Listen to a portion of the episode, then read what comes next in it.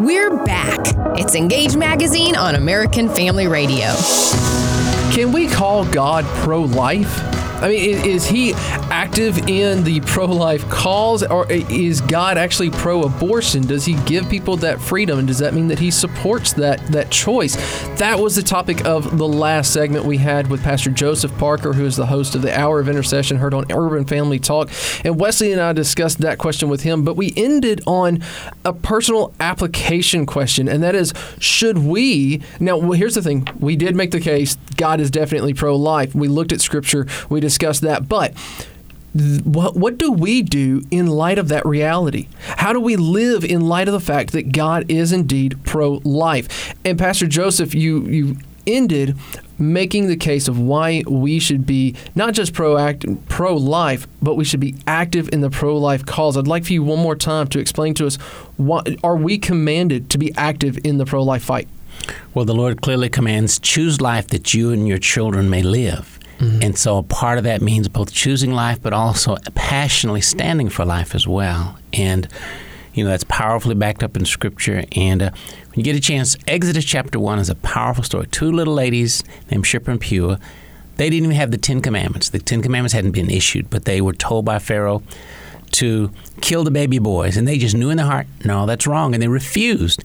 And God took care of them in spite of them being, you know, under the intimidation of Pharaoh. But the key is we're to passionately stand for life no matter who we are, no matter what our circumstances are. Yeah, now here's the thing whenever people start talking about being active in the fight uh, uh, against abortion, I think there's some mental images that come into mind and they think, oh, well, I can't go stand out in a sidewalk. Oh, I can't go and do this. So there's really nothing for me to do to be active in this fight. And, and what we want to talk about in this program is ways that you can be active in the fight against abortion in the just everyday interactions of your friends, of your family, of your neighbors, of your church.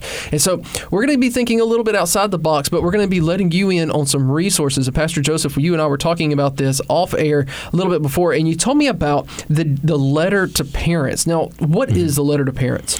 Well, we call it the Dear Parent Letter. It was produced by the Justice Foundation. Attorney Allan Parker is the director of that ministry out of Texas. But basically, it's a letter that explains that it's against the law to coerce a woman to to have an abortion if she wants to keep her baby. Now, on at face value, many people might think, well, that's that's a given, that's not a big deal, and but in reality, it's huge for this reason. Even though people on the other side often say it's a woman's right to choose, well, often it's really not. Because sadly, often you have men Men are the engines behind lots of abortions.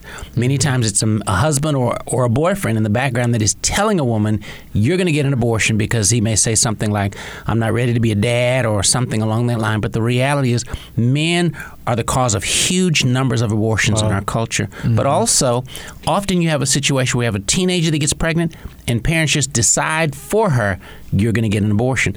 Both of those are against the law if she wants to keep her baby. But many people don't know that. You have lots of parents that don't know the law, obviously, the teenagers, many women don't know. Often law enforcement don't know the law on this issue. Many pastors don't know the law, school counselors. So ignorance of the law allows lots of abortions to happen. So getting a tool like the Dear Parent Letter and distributing it is very, very productive because clearly it saves babies. Mm-hmm. You know, I'm the kind of person when you talk about being active, I'm, I'm a real active person in, in, in many areas of my life.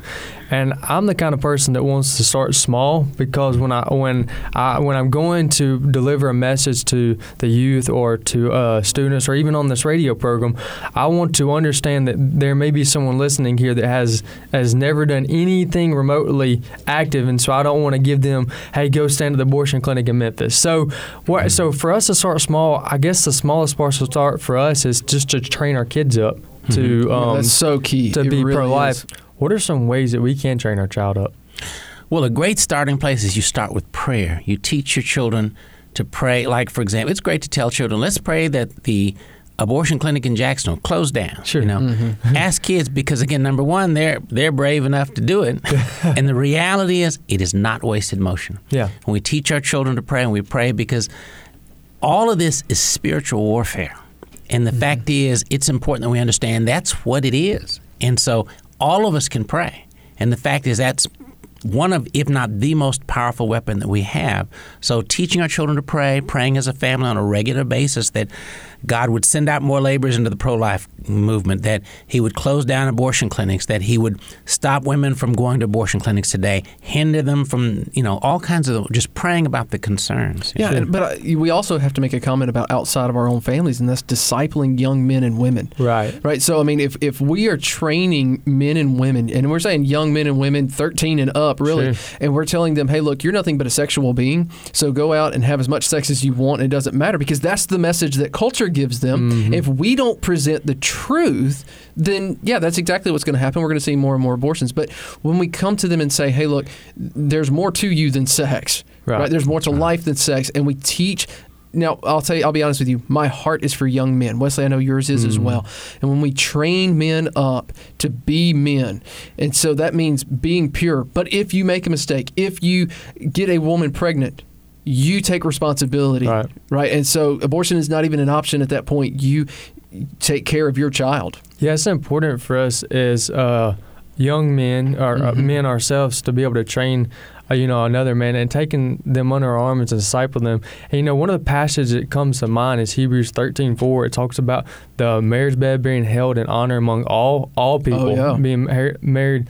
Uh, or handled among all, and so I think that's very important that we take that message and we instill it and be educational with our kids and the pro-life movement. Yeah. You know, and I'll, I'll tell you this. I interviewed uh, National Right to Life for an article in the uh, AFA Journal. You can go to afajournal.org and catch that if you want to. But uh, in that article, I was talking to Randall O'Bannon, which is a, a director uh, of something. I can't remember his title.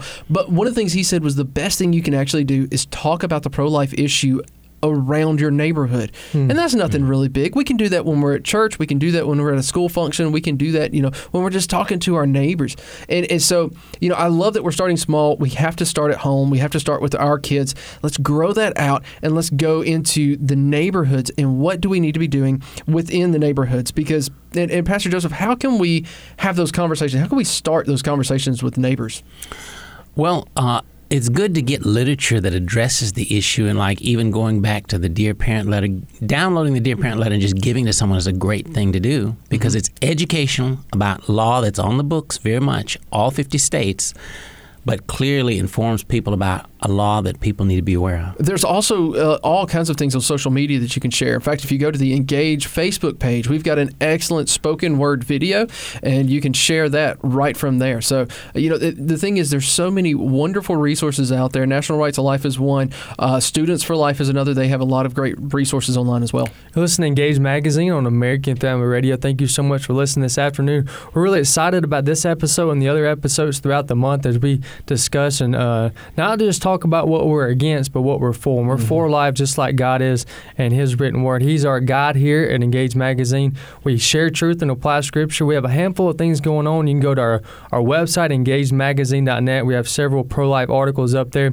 from different perspectives. Those who uh, had miscarriage and those who uh, have been confused with a couple of the questions that we talked about earlier. So you can go there and find out more. Follow us on our social media accounts, and uh, we're looking forward to our conference coming up in the spring Yes, we too. are. So, but we have right now currently we have uh, Pastor Joseph Parker, who is a um, radio host and a staff member here at AFA, and he we're asking him a lot of difficult questions. And the next question um, I wanted to get to was one of the ways we can is being willing to adopt. Is that right?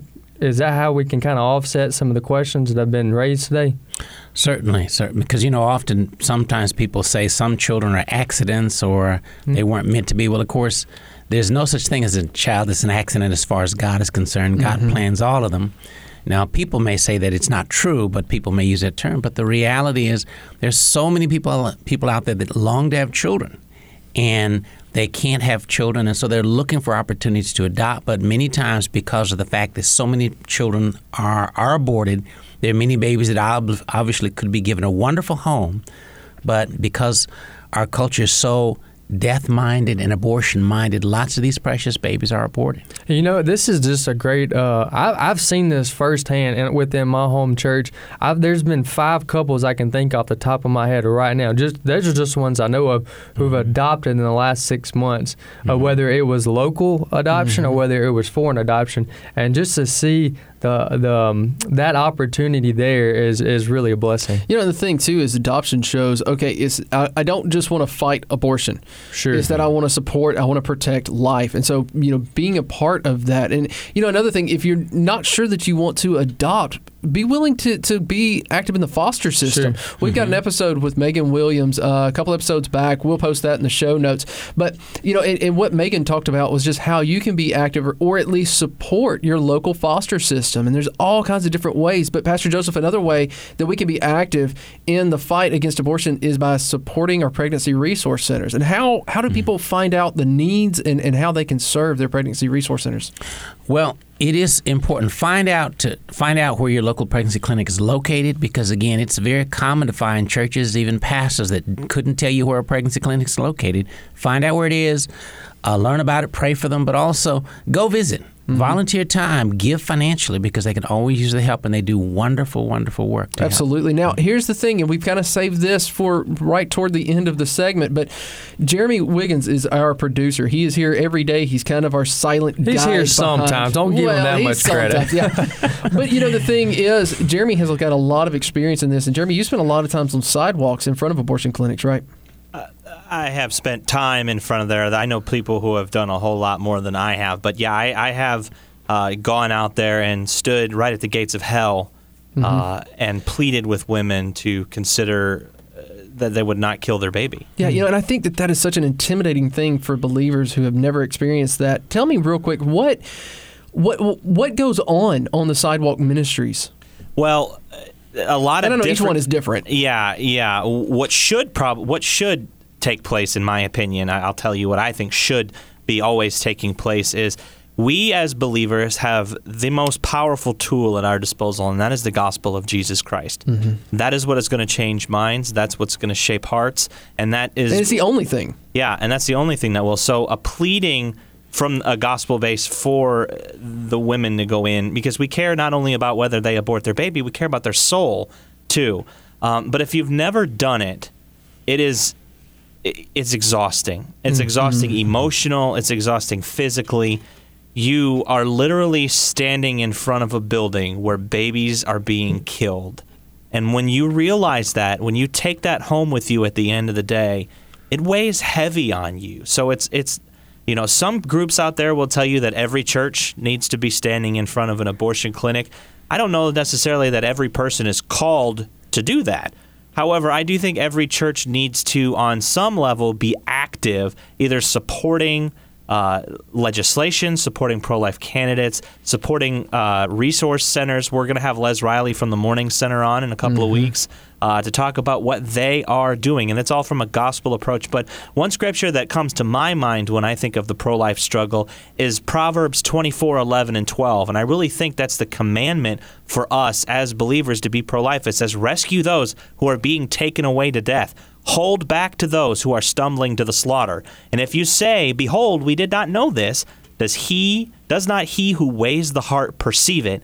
Does not he who keeps watch over your soul know it? And will he not repay man according to his work? So the question to you right now is not whether or not you should be active in the fight against abortion. The question to you right now is how are you going to be active in the fight against perse- uh, against abortion? You can do something. All you've got to do just pray, ask God to open up your eyes, open your heart to see the opportunity. Till next week, keep sharing truth and applying scripture.